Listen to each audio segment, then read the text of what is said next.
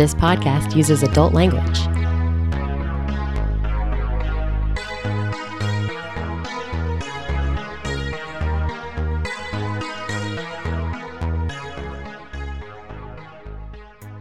I'm Elizabeth. I'm Kevin, and this is the Less 83 podcast. Thanks for joining me, Elizabeth, for another episode. Uh, we're going to start this off with our first segment. Uh, yes, hierarchies and entanglements. Awesome. Uh, so let's start off with hierarchy. Yeah. So, do you have a definition of hierarchy, or do you want me to go based on what I? No, I'll I'll do it. You do entanglements. I would define hierarchy within a polyamorous context as being the idea that you have relationships of different levels, maybe I would say. Like levels might be a good way to express it. Some people might call them different priorities, but the idea is that a lot of common terminology with hierarchies is like primary relationship, secondary relationship. So your primary relationship might be your spouse or your live in nesting partner that you've been with for several years and you have, you know, pets together, maybe kids. And then maybe your secondary relationships are people you don't live with, but they are your partners and they are relationships and they are their own, you know, entity. So I guess that's how I would define hierarchy. That's a pretty simplistic version. Do you have anything you want to add to that? Uh, yeah. So I think a lot of times we see hierarchy most commonly in people who are newly polyamorous and you know they come into the idea of being polyamorous while they're in a couple and they want to maintain the sanctity or the importance of that existing relationship. what what do you think drives that that desire to build a hierarchy within a newly polyamorous relationship like that? Uh, it's uncharted waters for those people usually. It means mm-hmm. that they're afraid and they want to protect that. And so I think all of those are totally valid feelings to have. And it's not even exclusively yeah. that you only see this in new people, but it's just most common among people who are newly polyamorous. I know for many years, I used uh, primary as a term of convenience. Uh, this is before a term that we'll be using uh, called nesting partner, which is a, a similar term, but more egalitarian in its roots. Yeah. Um, nesting partner is the person you live with, the person you spend your most of your time with, uh, hence the nest in the name. And so I always mention in group events, yeah, this is this is specifically a term I use to convey a lot of information that you can kind of glean from the idea of being a primary relationship. Right. Because the reality is very messy and hard to explain. And so now I'm glad that we have like nesting partner as a term that's come into vogue and has come into my vocabulary. I like it. I like nesting partner. Currently, I only live with my spouse, who I guess, if you had to put a label on it, is my primary. Um, I tend to shy away a little bit away from the words like primary and secondary personally, but that's that that's not always how I've been. I've been poly for like 12 years. And so, you know, I I have gone in and out of different terminology that I've preferred for my own dynamics. I'm sure that you've been through similar evolutions. But I also want to kind of yeah t- just hit on the topic that you know some of the people that we live with are roommates, right? And like those aren't nesting partners necessarily, or are they? You know, there are there are even people who raise children together platonically, or you know you know best friends who move in together and raise their kids together or whatever so there are so many different possibilities for you know like partners and family dynamics. But what we're focusing on today is hierarchies versus entanglements, right? So, you know, that, that's a little bit about hierarchies.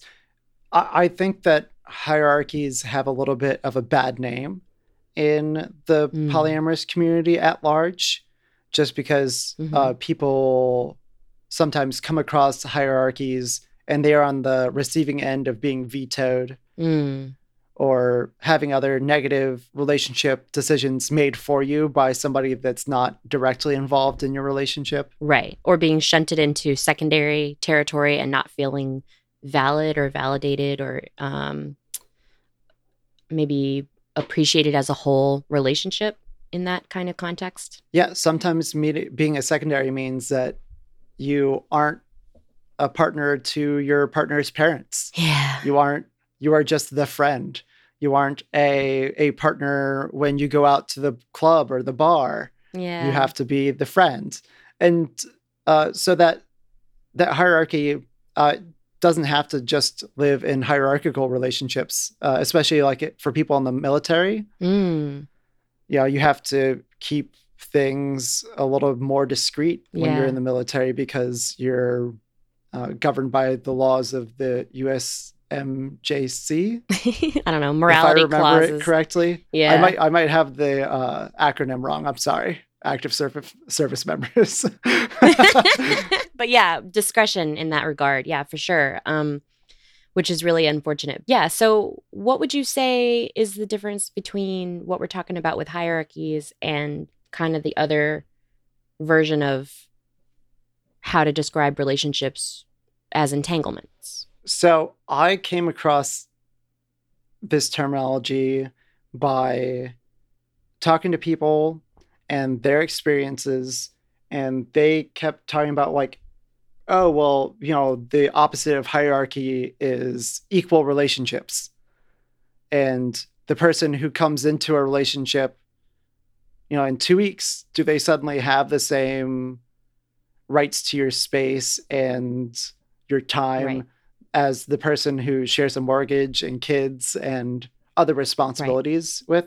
So that's how I kind of define entanglement in this sense is uh, shared responsibilities and things that, you know, obligations you've made with somebody are examples of entanglement. Do you have others that you want to share or think would be important to add on? Whew, entanglements can be so broad for me. You know, I call myself Yeah. polyamorous, but it's a little bit of this and that because it's it's somewhere between hierarchical and relationship anarchy for me. I don't know. It's hard to it's hard to put boxes in these things. So some of my entanglements are like people that I don't and never will have a sexual or even romantic relationship with necessarily, but I still consider them family family, you know. So anyway, I I I think I'm going to leave the uh, you have more experience talking about and listening to the community talk about entanglements than I do. So I want to leave that up to you a little bit more.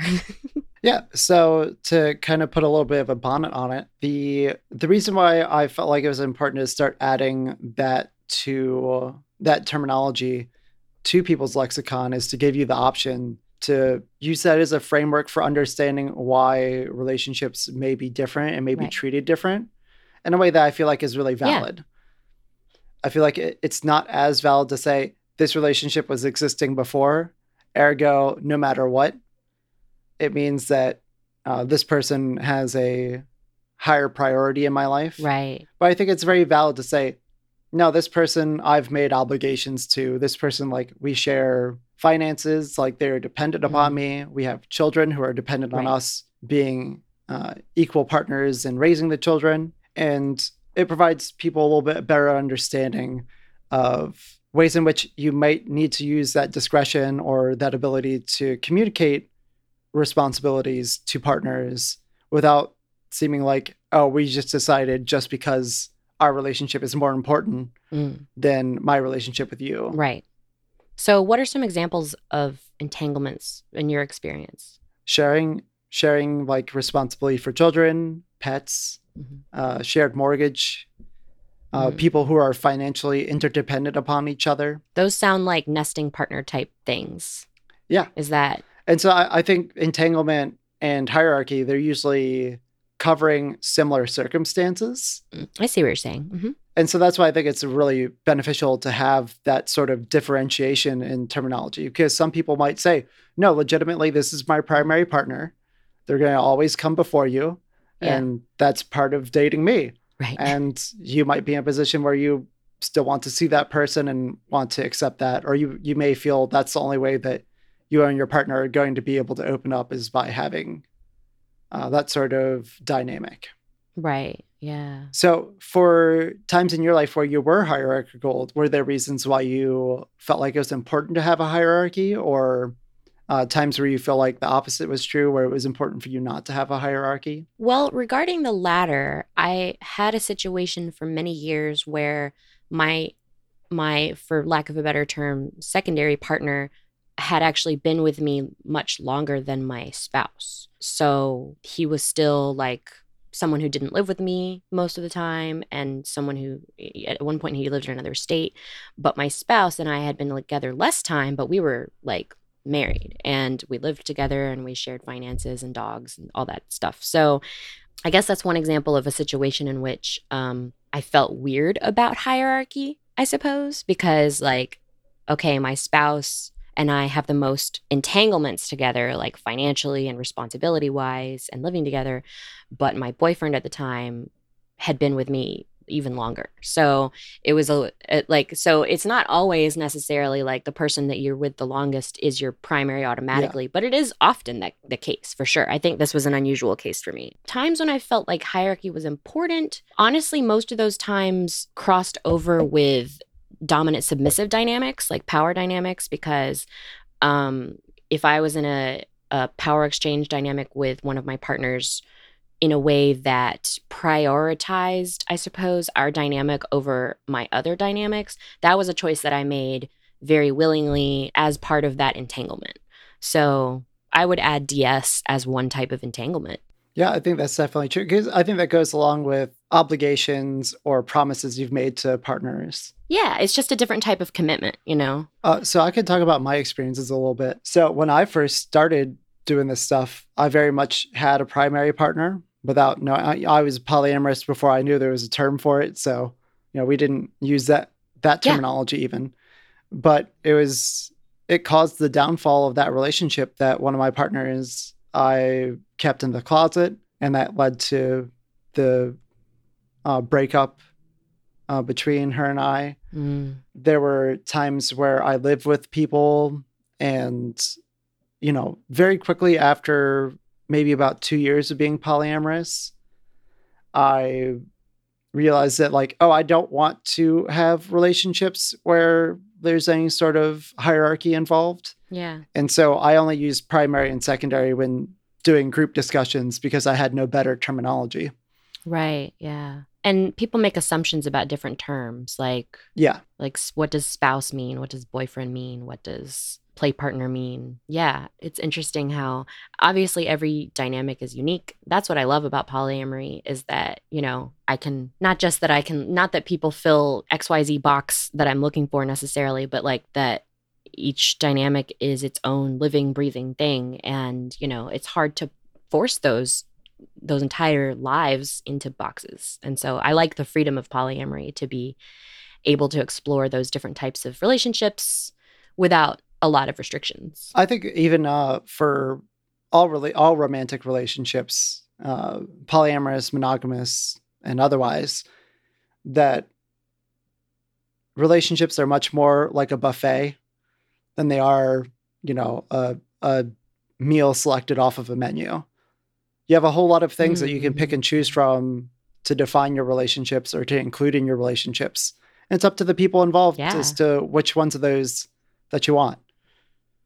The problem yeah. is that default culture kind of tells us, hey, you have to have chicken, potato, and, uh, you know, yeah. a meat and a, a vegetable side, and that's it. And and you're like, but I'm vegan. I don't want that. exactly. Not all of us are going to be able to be uh, sustained by that kind of arrangement. Anyways, I like that metaphor in some ways. I do feel like one one of the many benefits for me of polyamory is that I don't have to force one person to give me everything on the buffet, right? Or everything on the menu. So if if I say, "Hey, I'm interested in XYZ type of dynamic with you or type of play or whatever element of our relationship and they say oh i'm not really into that that's okay and it doesn't mean we have to break up because i can find that dynamic or element in a different dynamic, a different relationship. And so I don't, I feel like there's less pressure mm-hmm. on each person and each relationship to be everything, you know, like I don't have to have my entire sex life with one person fulfilling my every whim or whatever, you know, I can spread it out so there's less pressure. yeah. Do you feel that way? Yeah, definitely. Uh, especially being somebody who has uh, mood disorder. It was very comforting when that was a Mhm. difficulty for me. I feel very lucky that it's no longer as much of a difficult part of my life. It was nice to be able to spread the care that I needed from romantic partners Yeah. among multiple people and my social circle, especially being a guy and having Yeah. mostly Yeah. straight hetero uh, male friends. There, there was a a long time where it was very difficult for me to find people that I could really earnestly communicate that weren't emotionally involved with me in a romantic sense. Well, I think that's uh, good for now. I think we did a great job talking about entanglement versus hierarchy.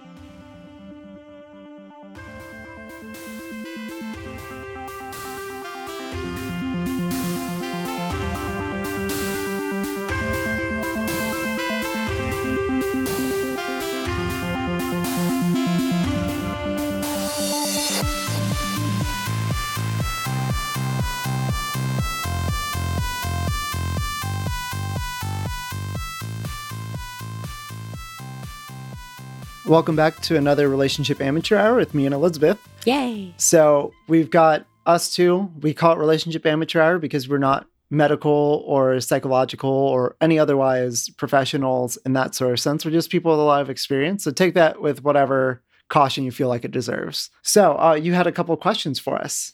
Yeah, we've gotten a lot of really interesting questions from people, and I've been excited about that participation. So, one of the questions that I actually hear a lot, and I see this situation a lot, was What do I do if I realize I'm polyamorous after I have already gotten into a monogamous long term relationship? So, maybe a marriage or just a monogamous uh, living situation, you know? So, this actually happens a lot to people. I think it's part of why the divorce rate is high. Yeah. Because I think that actually humans in general are pretty bad at monogamy. Uh, we cheat all the time, and we cheat when we don't want to, and we cheat when we say we're not going to. And, you know, like he, as a species, I don't think humans are very good at monogamy.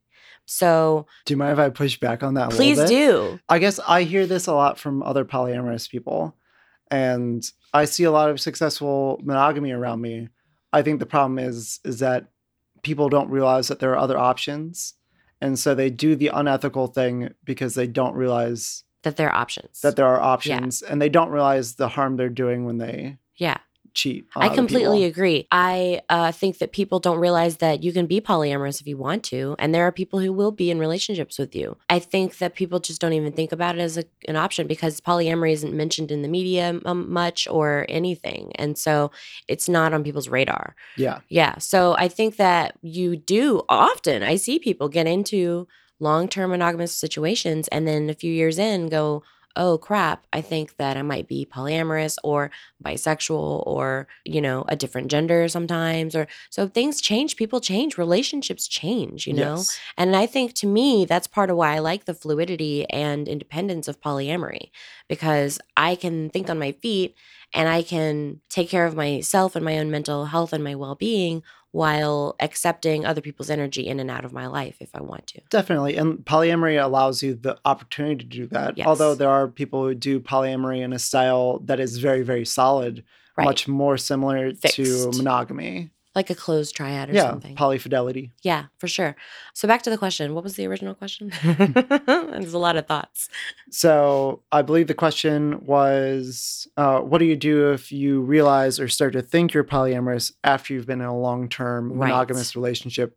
For example, being married or Yes. So I haven't been through this exact thing, but I do have some experience in this sort of arena. My recommendation is to, you know, give it some thought and then communicate to your partner what's happening because, you know, ideally that's your best friend in a lot of ways and that's your like buddy. That's Yeah. your person that you're going to face everything with. And so if you can't talk to them about hey, I think I might want to also sleep with other people, or hey, I think I might be bisexual, or whatever, then maybe you should reevaluate your relationship. yeah. Because, especially in like a primary long term nesting situation, yeah, that person is usually your go to for so many things. I feel that's really easy for us to say though, because polyamory is is really taboo in a lot of ways to people. I don't think- I don't- I don't think it's justified that it is, but that's Yeah. part of why we're doing the podcast. yes. is to, Exposure. is to expose people and Yeah. allow people to have greater understanding of the nuances of these styles of relationships. So yeah, I'm sure that a lot of people's first instinct is to hide it and try to suppress it. Yeah. Maybe if they realize that they're potentially polyamorous in a monogamous relationship. So that's what I would do probably the first thing, you know, is to try and suppress it. And, And as much as I've been like trying to disagree with you a little bit Yeah. here, I, I think that your approach is 100% right. Yeah, I, I think. I think the answer that you you come to is totally what I would recommend as well. yeah, I would first probably buy some books, um, do some reading. do some reading. The internet has a lot of information. Yep, not all of it good, but most of it. Yeah. And when I look up, like the high-ranking search results tend to be fairly good uh, pieces of information. Um, there are online forums where you can go and ask anonymously, like in order to help suss out what you are. Because I see a lot of people coming on to online message boards that I'm a part of, where what they're describing and they're saying is polyamory is really a completely other form of ethical non-monogamy. Right. And those communities can be like, oh, hey, put your efforts more towards looking into this. Yeah. Uh, it's, this is different than polyamory in these ways. Right. And you can still do poly in these things, but it sounds like what you really want isn't exclusively sexual relationships. And maybe you want to broach the topic about swinging and not Right. polyamory. Exactly. And I think that learning that there are names for these things and that there is terminology to describe the relationship style that you want um, is really liberating. And Yep. so do some Googling. Yeah. Um, do some Googling, think about it, and then talk to your partner because Yes. I know it's scary, but that's your partner, you know? And if you want to continue that relationship potentially with them, then you have to talk to them. So, communication is one of the hardest but most important parts of any good relationship. And I think it's one of those things that you can recognize in yourself, realize it's something that you want, um, but end up valuing your monogamous relationship more than what you feel like you would get out of polyamory. Yeah. And But- some of my friends definitely do that. I've I've met a bunch of people who brought up poly to their partner, thinking their partner was going to flip the table and walk out, and the partner was like, "Oh, I actually really was thinking about this too, or I've Yeah. thought about that in the Yeah, past, exactly. and really wasn't sure how you would feel about it." yeah. you never Um, know. Yeah, Speak up. So bring uh, your partner into the conversation. I would say try to bring good literature. Um, you know, there are several good recommended books. Maybe I should compile a list at some point so I know what I want to recommend because there are some books that recently have come out that the writers have a problematic past, yes. and there are some that aren't as sensitive towards uh, gender and sexual diversity that we might, you know, would rather um, Yeah. promote. And so you and I maybe we'll do a little bit of research. That sounds and, good. Let's do that. And maybe one of our next episodes coming up will be uh, book recommendations Cool. and resource recommendations. Uh, but going back to it, bring your partner in, bring them in in a way that allows them to understand, let them have their space to be able to process exactly. and feel what they're going to feel about this. It is really, really likely that the person that you said, Oh, yeah, I want to be in a long term monogamous relationship with you, is going to have a hard time understanding polyamory because Mm-hmm. it's not as common. If they haven't thought about it at all, for sure, it can be a difficult transition to even think about. Exactly. Yeah. It is also behoove you to, you know, provide them support and understanding of where you're at. Yeah. Of like, hey, this is something that I'm just thinking about. It doesn't mean that I'm leaving you immediately. It doesn't mean that I want to cheat on you. This is what this means to me right now. Right. That's so Um, important. And all of this is way easier if you don't have any infidelity Yeah. in what you're doing right now. Or, you know, if you come into a conversation with a monogamous partner with somebody already in mind, I'm going to tell you right now, it's probably a bad idea. yeah. I try not to give blanket statements like that. Yeah. I have never seen it work out well when a monogamous person, a formerly monogamous person, comes up to their partner and is like, I am very, very in love suddenly with our friend X. Yeah. And these are things that happen. yeah, it does. But what you have to realize is that sometimes that doesn't mean just because you have those feelings doesn't mean it's a good idea for you to be in a relationship with them. Yeah. Uh, it doesn't mean that your feelings are invalid or not important, but there are things that you have to cope with Yeah. and manage in your life. And even if you choose to pursue your newfound love with friend X, your existing partner is not required to put up with that. if Yep. they don't want to. If they're not down with open relationships or whatever, then they don't have to put up with it. Yeah. And everybody's allowed to draw their own boundaries. Yeah. Polyamory is a form of ethical non monogamy. Yes. And part of the ethics of it is that fully informed consent of everyone involved. Every time. And uh, Dan Savage, I know, has come up with a term of uh, poly under duress, PUDs. Have you ever heard of this talked about before? I have, yeah. hmm And that's something to be concerned about. Some people will be so invested in a relationship with you that they will completely take themselves out of even the thought of like breaking up in order to not be in a polyamorous relationship. Yeah. They will do whatever it takes in order to maintain that status quo, that relationship they've relied on for a long time because it's what they want. And they do so begrudgingly, and that ends up being difficult. hmm So, other things I would recommend if you have a local poly community, bring your partner there. Um, hopefully, it's a well run adult organization where they're not going to bash people who are monogamous. Right. Uh, we try to do that here in our local community. Be very. We even now have a co-leader Yeah. who's monogamous. one of our yeah. biggest polyamorous group who is now actively monogamous. yeah. Um, I think it's good for us to be open to poly curious people and yes. or even people who've gone back to monogamy like we just talked about. So, So, yeah, walk into fine. those groups, say like, "Hey, we were. I'm interested in poly. mo- We've been in a long term monogamous relationship, and so we want that respected. Like, Yeah. you know, be clear with the group leaders if you can contact them ahead of time Yeah. and try to get a feel for the group. If they give you a really crass response, maybe not the group for you. Maybe participate online in other ways, but seeing other people have happy, healthy polyamorous relationships does 40% of the work. It does. Um, a friend came to me recently with some triad problems, and they were experiencing these very common pitfalls that they would have seen and been educated on if they were active in the local poly community. Because we talk about these things all the time. So if you're active in the poly community and you come to munches and you talk to other poly folks, then they're going to say, Oh, I dealt with XYZ. You know, I've been through that. I've Yeah. made that mistake. I've learned that mis- lesson, you know? And so, And not everybody's solution will be the same. And that could be really, really useful to Yeah. have a bouquet of options, to choose from. and that's polyamory in a nutshell is a bouquet of options. Um, so, you know, uh, so yeah, I think it's important to reach out to other polyamorous people and learn from them because if you don't, then you're shooting yourself in the foot and you're not using all the resources that are available to you and you're Yeah. making it more difficult for yourself. So not everybody's going to have a local poly community. But it exists um, online. yeah, that, yeah. that you'll be able to participate in physically. Yeah. Uh, but you know, going reading um, articles about people who have had families or long-term relationships that transferred and you know converted over from a monogamous to a polyamorous relationship.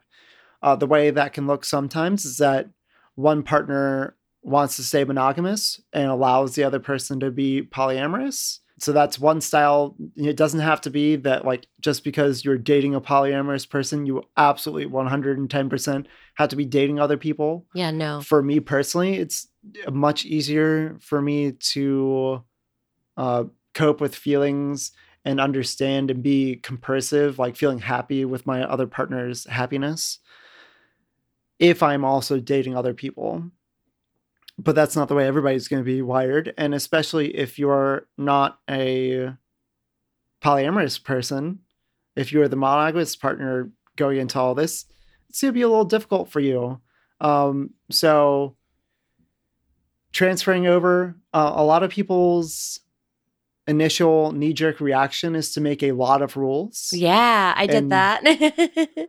And you'll you'll hear that's pretty common. A lot Yeah. of people they feel such a lack of control over their partner that they want to make up for it by making a lot of rules Yeah. that uh, make them feel more comfortable. and when you're entering polyamory, the future can be very uncertain and scary. Yeah, And so, of course, we want to try to control that. and not all rules that you make are going to be bad. Um, but I would definitely suggest, kind of like we normally have been suggesting, that you have regular weekly, at the very least, if you're transitioning a monogamous relationship In the to a poly one. yes, yeah. if you don't have an hour or two every week to set aside just to talk, then it may not be a good time for you to transition the relationship yet. Yeah. Wait until you have that privilege to have those hours. You know, not all of us do, Yeah. and we understand that, but you are setting yourself up for a lot of problems if you don't have a couple hours a week to be able to Check in with your partner. check in with your partner. And that that being a time where you can alter the rules of your relationship if they're not working. Yep. For you to hear your partner's concerns, you know, whether that be the monogamous or the polyamorous person, you know, everybody be able to talk in an arena where you are both able to say your piece. I recommend looking up and learning how to use nonviolent communication. I think at some point we'll probably That'll be on our book list. yeah, that'll be on our book list to have uh, one of the resources for nonviolent communication because it's such a, a life saving tool for me. Yeah, it is. It really is. And outside of those recommendations, uh, do you feel like there's anything else that we should advise people who are wanting to transition from a monogamous to a poly relationship? Some of it is common sense. And some people really overcomplicate things when they start to explore polyamory. Like they make a ton of rules or whatever, or a complex structure in which everyone has to date each other or something. But that's not always how it has to be. And, you know, if you're over the years, my rules list has gone from like several pages to like three rules, you know? Yeah. And one of them is sexual safety and they're like really basic rules now. And so i partially because i'm more comfortable with my nesting partner now over the years been together 10 years so that's part of it. Thanks. Hanging in there. Doing great. Um, so you know over those years you become more comfortable with each other and you realize that they're not going anywhere and even if you date other people you still have each other to come back to. Yes. and so uh, my rules list has gotten way shorter. Yeah. Um, so you don't have to overcomplicate it necessarily. Just think things through. Try not to think when you're uh, aroused. Try not to think when you're distracted. Try to give yourself time and space to really uh, analyze what you're feeling and going through, and definitely communicate with your partner. Yeah. So maybe to kind of highlight and put an underline as well as an asterisk next to one of the things you say, don't have a relationship structure where everybody is required to date each other. Um, that is it's toxic. it's very very difficult at the very least. Uh, there there are plenty of triads that have happy healthy relationships. Sure, but I think those ch- those relationships have to be chosen individually. Yes. You can't just date someone and then their partner says, "Oh, well, you're with them, so you have to be with me too." Yeah. That is not healthy. Is and I've seen it happen many times, and it's happened to me. And it's not consensual because cons- poly uh, under duress. We were talking about Dan Yep. Savage, right? That's not good. That's not healthy. And so if you feel like you're uh, required to date so and so person because they're your partner's partner or whatever, please analyze your boundaries, you know, and what you want and what you actually who you actually want to date. Sounds great. We'll definitely have to have a whole episode on rules. Oh yeah. if we haven't already before this episode comes out because we kind of record everything in sections. I think that would definitely be something we could really dive into a Yeah. lot of. Let's do it. All right. Well, thanks everybody. This has been another segment of Relationship Amateur Hour. Please, if you have any sort of questions, uh, reach out to us on either the website or social media and uh, let us know what your questions are. We'll answer them or we'll anonymize them if you ask. Uh, if you want credit for the question, feel free to let us know overtly because otherwise we're going to assume that people want to be, Be on the down anonymous. low and be, Yes. on, be anonymous. And have a great evening.